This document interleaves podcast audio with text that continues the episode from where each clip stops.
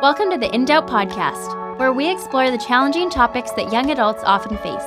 Each week, we talk with guests who help answer questions of faith, life, and culture, connecting them to our daily experiences and God's Word. For more info on In Doubt, visit indoubt.ca or indoubt.com.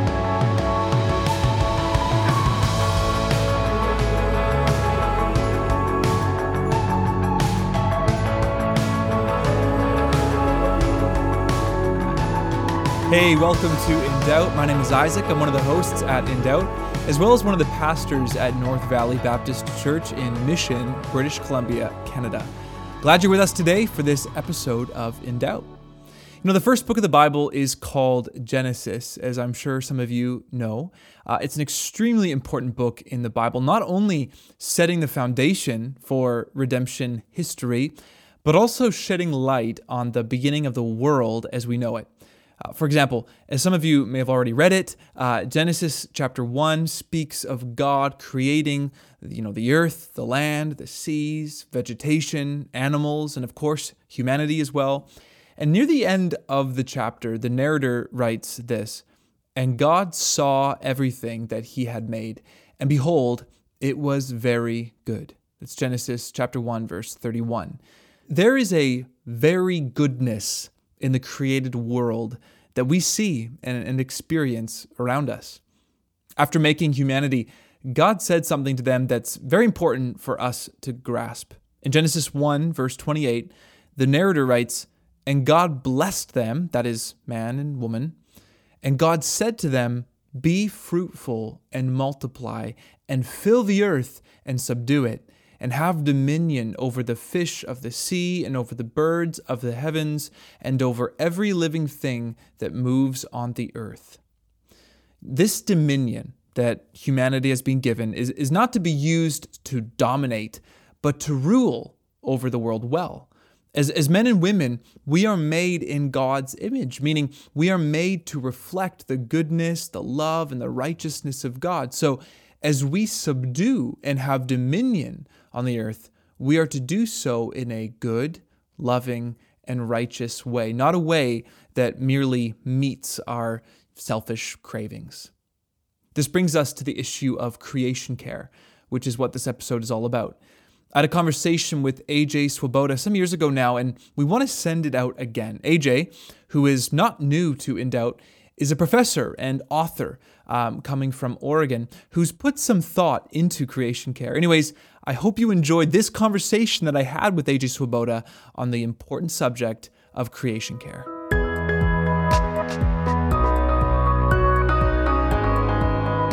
Hey, I'm over Skype today with uh, AJ Swoboda. He is a pastor down in Oregon, and I actually met uh, AJ about a month ago. He came up to a uh, college, actually where I went to Bible college, a Pacific Life Bible College up in Surrey near Vancouver, and he, uh, I, I, was interested in going because apparently there was this kind of creation care night, kind of talking about Christian environmentalism a little bit. And my wife and I were interested, so we went and I met AJ for the first time, and uh, I I really enjoyed the session. So I've asked him if he wants to come on the podcast here, and he said okay. Hey AJ. Hey Isaac, it's great to be with you. Thank you so much. That's that's I'm I'm happy for you to be here. Um, for the listeners, and actually for myself as well, why don't you just tell us just kind of in a brief form, kind of who you are, you're a pastor, teacher, father, you know? Yeah, yeah, sure. Yeah, well, I live here in uh, Portland, Oregon, in the states, and uh, married to my wife Quinn. And my uh, my son Elliot, who's four years old, is uh, here too, and we have three chickens.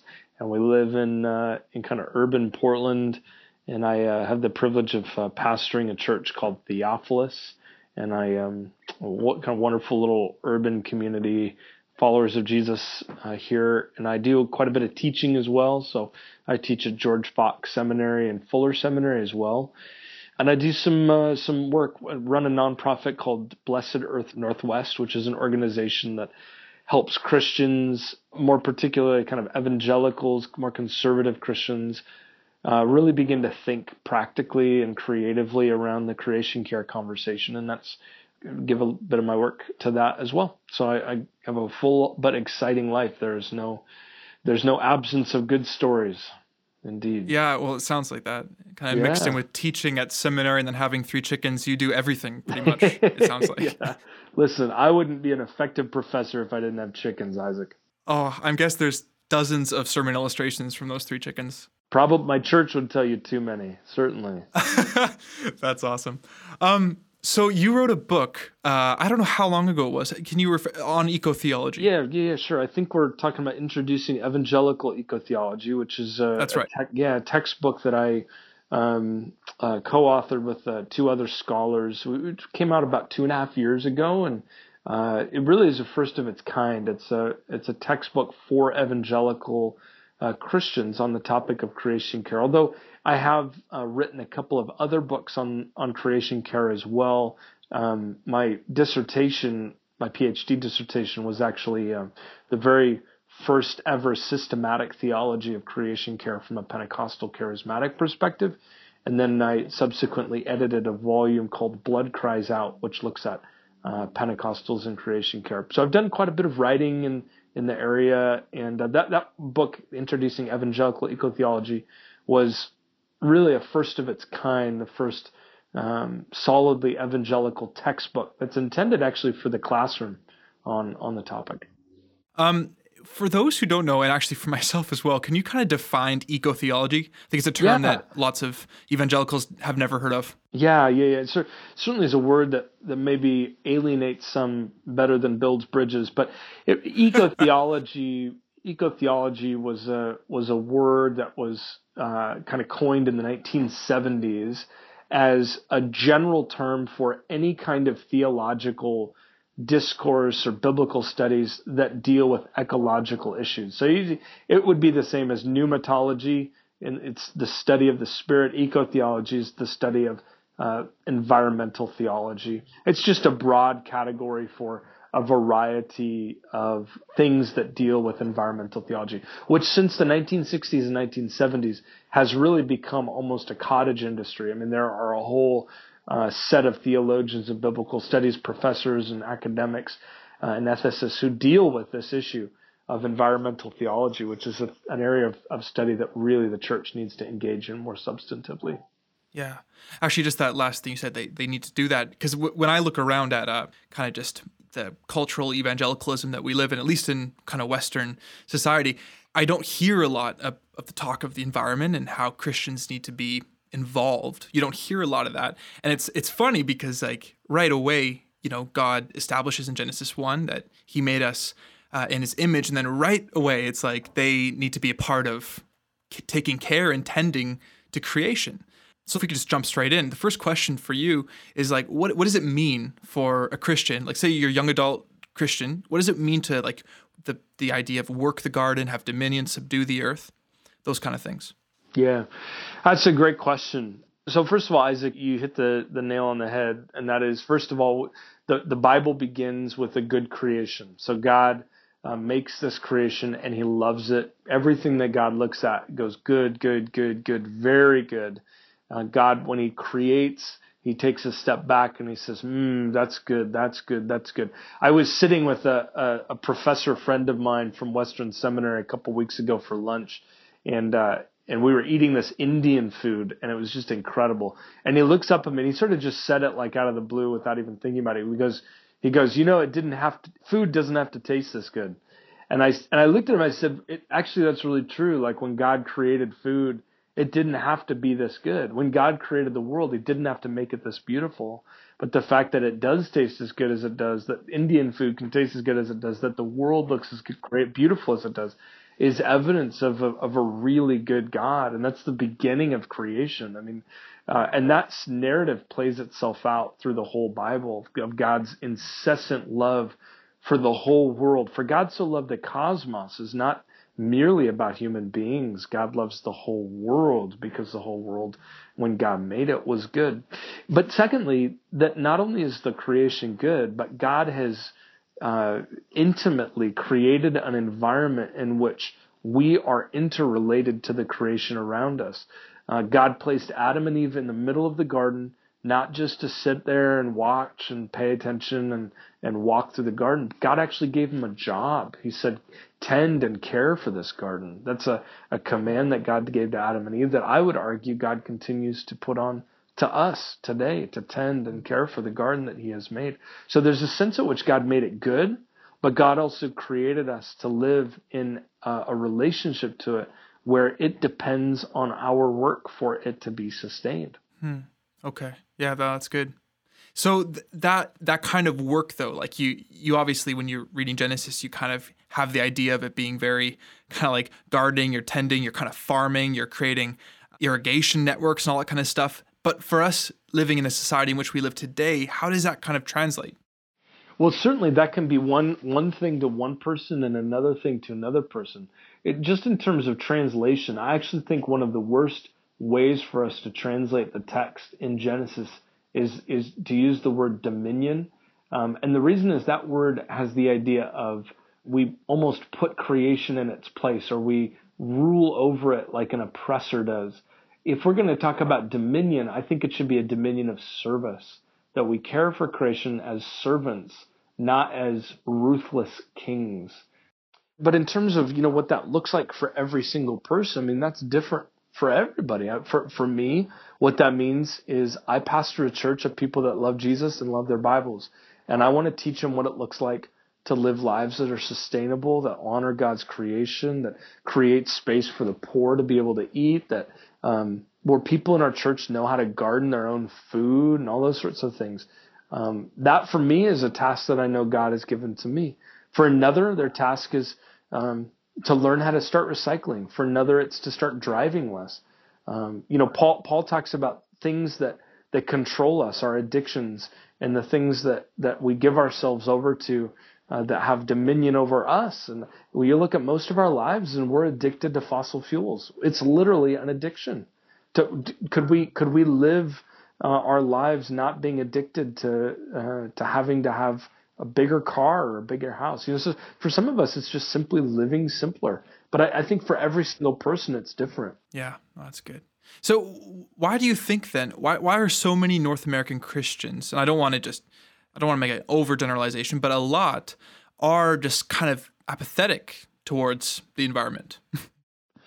yeah, that's a great question, Isaac. I would say there's probably two answers to that question. Okay. Uh, the first is as Westerners, we tend to be much more disconnected from creation than the rest of the world. Um, many of Westerners live in cities. Many of us live in urban contexts where we aren't forced to actually have to live in the context of uh, of a scary, you know, incredible, uh, majestic creation. We we live in the city. We're isolated. We we have a controlled environment. So that may be number one. And the second thing that immediately comes to mind is, more often than not, we don't actually see the consequences of our environmental decisions. Whereas often the poor um, pay the largest price uh, for our decisions. So that would mean we consume too much food, and the downside is the poor don't get food. Uh, we consume too much energy. The poor don't can't afford it. We consume too many goods. The poor can't purchase things uh, on their own.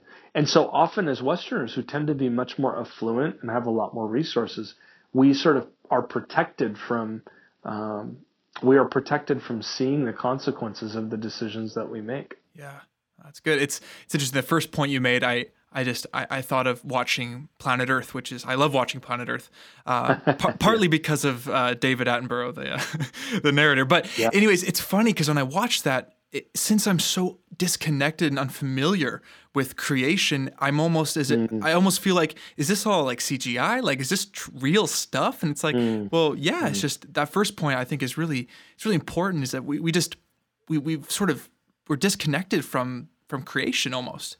Yeah, it's it's ironic that, in my opinion, Paul is saying in Romans one, he's saying, you know, for all of creation are the invisible qualities of God. What I think Paul is saying is he's saying that you can't truly look at creation and not see God. Like you, you look at creation and you, you, begin to see God, which is why um, here in Portland, one of the, the guys who does evangelism as effectively as he does, his number one tool is he just takes inner city kids on hikes and they see creation and they see the stars and they believe in God. I mean, God created creation to be his number one evangelistic tool. And when you disconnect yourself from the creation, there is a, an element of God that is missing from your life. Like, not that God has left you, but, but it, it's, it's like ripping pages out of your Bible. I mean, you can, you can read your whole Bible and rip the book of John out and and you're going to be missing out on a lot of really important things about who Jesus was. And when we never spend time in creation, it's like we're ripping pages out of the Bible. We are ripping out of out of our experiences things that God has created us to see him in. So so in saying that, in in the same way that you as a pastor encourage and sort of, you know, help push your your congregation to say um, do some of the spiritual disciplines, whether that's fasting or or taking times of solitude. Would you also say you'd encourage them to like go off and do hikes or, or this or that and spend time in creation? Yes, absolutely. We uh, every year as a community find one discipline that we are horrible at that we want to learn to do together. And one of the disciplines we're doing this year, it's actually the discipline we're spending uh, together as a church, is we're learning about the principle of Sabbath keeping which is so integral for the long term sustainability of anybody's life. Um, and one of the things that we, we tell people to do on Sabbath is to get outside, go spend some time in the great outdoors. Um, Jesus, you, you read the life of Jesus in the narrative, the gospel narratives, and Jesus is not only always spending time outside, but he's always talking about the outdoors. His parables are about the outdoors. He talks, he has organic metaphors that he uses all the time. So much of what Jesus talked about required that we understood what creation looks like. In fact, look at the Bible's metaphors for the Holy Spirit wind, fire, breath, all of the things, a dove, all of the descriptions of the Holy Spirit are all organic metaphors that you have to be able to get outside to see in order to understand what Jesus is talking about. Yeah, that's that's a really good point. Yeah, that's awesome. Hey, so some people I can think of some Christians, some of my friends who are Christians, and and they'll go on Netflix or whatever, and they'll watch a documentary that's a, secular documentary about you know activism in regards to the environment and stuff like that, and they kind of come out of that very overwhelmed, anxious, uh, don't know what to do. They start to get, you know, it's very anxious about what they need to buy, what they need to eat, and they they almost kind of even push it on other people. Someone like you who sort of knows the gospel and knows that you know that that is first and foremost, yet also has a heart for creation. How can you? How would you speak into those uh, people that kind of get anxious about those kind of things? That's a great question, Isaac. Well, first of all, two things immediately come to mind. The first would be that Jesus Jesus actually tells us that we don't have permission to be anxious. Paul tells us, be anxious about nothing. And that, that seems to me, nothing is a fairly big category. Um, be anxious about nothing. That's funny. How can you not be anxious, but also be attentive to be act, living in faithful ways towards creation?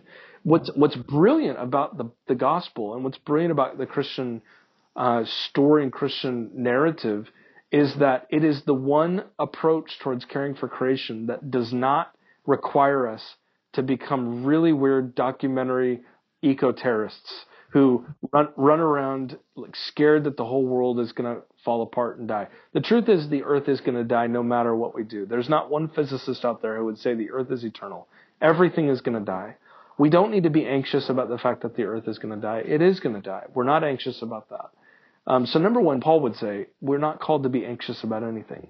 But the second thing would be I go to the, you know the book of Ecclesiastes, and Ecclesiastes says that with all wisdom comes great sorrow, and that is that whenever somebody actually has a lot of wisdom, that means when somebody knows a lot, there's a price to pay. There's a lot of uh, difficulty and toil that comes with great wisdom. Um, people would call that in the environmental community, or people sociologists would actually call that compassion fatigue. And compassion fatigue is that thing that happens when you learn something or you learn too much about the world or you learn something that is scary and then all of a sudden you start shutting down and losing all hope. Uh, it's what happens when you start reading the paper day after day after day and you start seeing what's going on in the world and you just come to a point where you realize there's just too much going on. I can't do anything.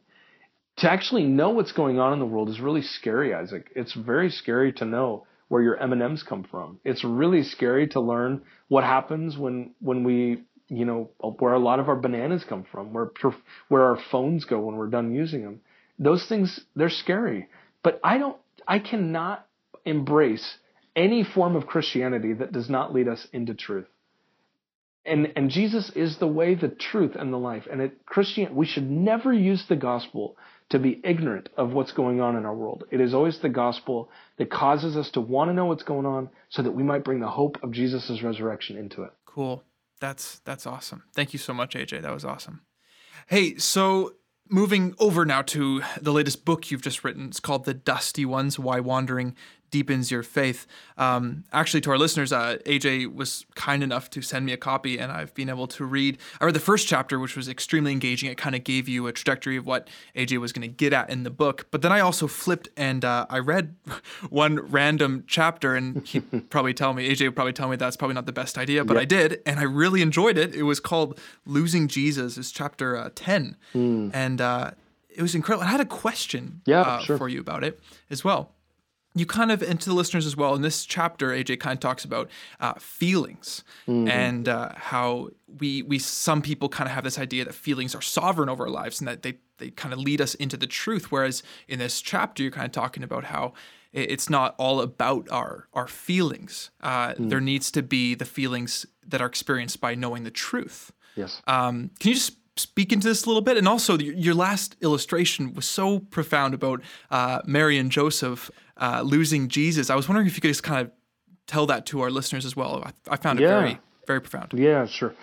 Well, feelings, you know, feelings are important. God gave us feelings for a reason. I want to be very cautious to say that because if anybody's listening to this, I, I don't want what, what I'm about to share to be interpreted in any way, shape, or form that God doesn't care what you feel or that you shouldn't care what you feel. You should care because your feelings are important. Those are created by God. But they've never been created by God for us to put at the seat of ultimate authority in our life. Uh, our feelings are not the guiding uh, principle by which we determine what is good or bad in our existence. I, I think in our culture there are two narratives that are taking place. There's the narrative on one side that says truth is outside of ourself uh, and it is our job to find it and to discover it and integrate our lives into that truth. It is not that we are. It is not that we are truth. It is that there is truth, and we are called to integrate it, integrate our lives into it.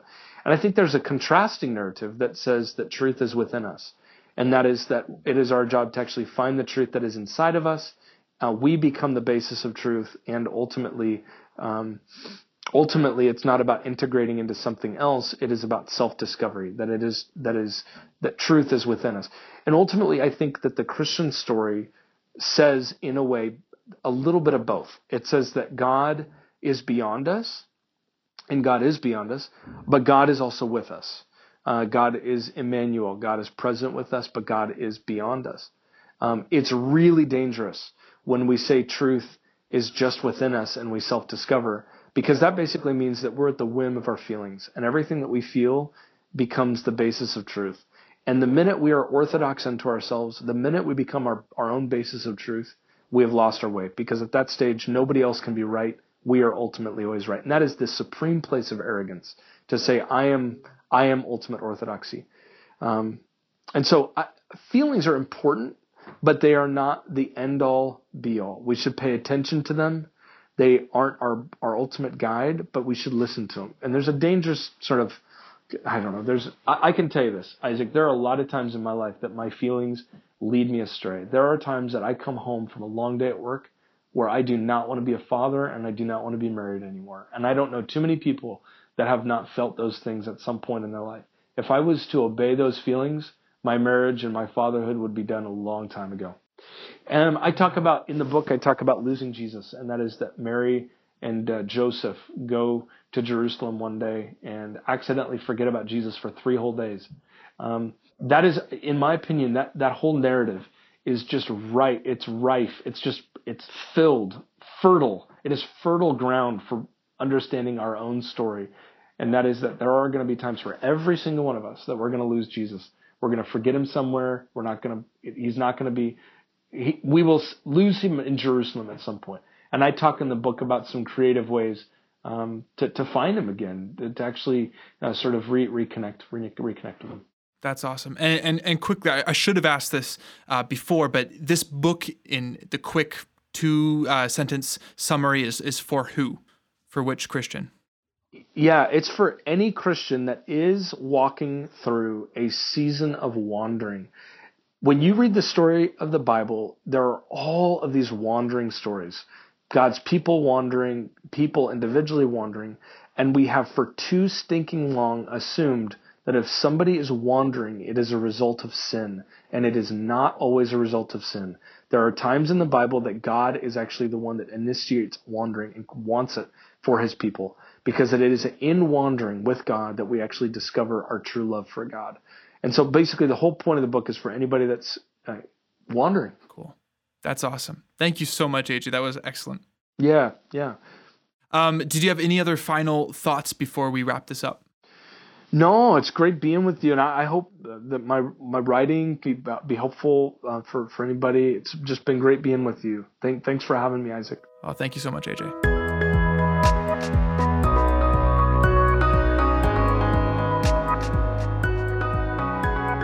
That was professor and author AJ Swoboda. AJ has written a number of books, including The Dusty Ones, uh, Subversive Sabbath, which we actually had AJ on the show to talk about the Sabbath, and that's episode 113 if you want to go check it out. Um, and his latest book called After Doubt How to Question Your Faith Without Losing It. You can head on over to ajswobodawrites.com to find out more about AJ and to check out his books. Again, that's ajswobodawrites.com. Well, you've been listening to In Doubt, engaging views on life, faith, and culture. We want to help you, our listeners, follow Jesus Christ uh, by engaging some of the most important issues in life, faith, and culture. If you have been impacted by In Doubt, whether you know this episode or a past episode, we'd love to hear from you. Or maybe you have a question for us, or perhaps a suggestion for a topic or a guest we should have on the show. Message us you can go to indoubt.ca if you live in Canada or indoubt.com if you live in the States and click the contact button and fill in the message form. We look forward to hearing from you. Well, that wraps up this week's show. We hope you can join us next week as we hear from Trevin Wax on cultures, myths, and the gospel. We'll see you then.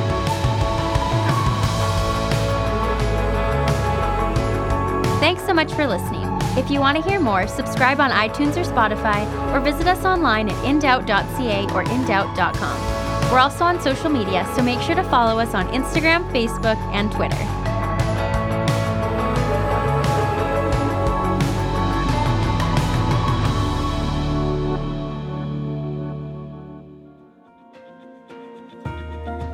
Hey, this is Isaac, one of the hosts of In Doubt, a ministry of Good News Global Media. Is it possible that being a Christian young person could be any more complicated than it is today? How do we make right choices and decisions when so many opinions around us seem contrary to what it means to live for Christ? At In Doubt, we hope to help make sense, biblical sense, of those difficult choices, decisions, and the complexity of faith, life, and culture in 2021. So, join us every week for another challenging conversation, and our response is God's people. For everything in doubt, visit indoubt.com. And if you'd like to help us continue to offer this program, you can make a gift of any amount at indoubt.com or by calling 1 844 663 2424.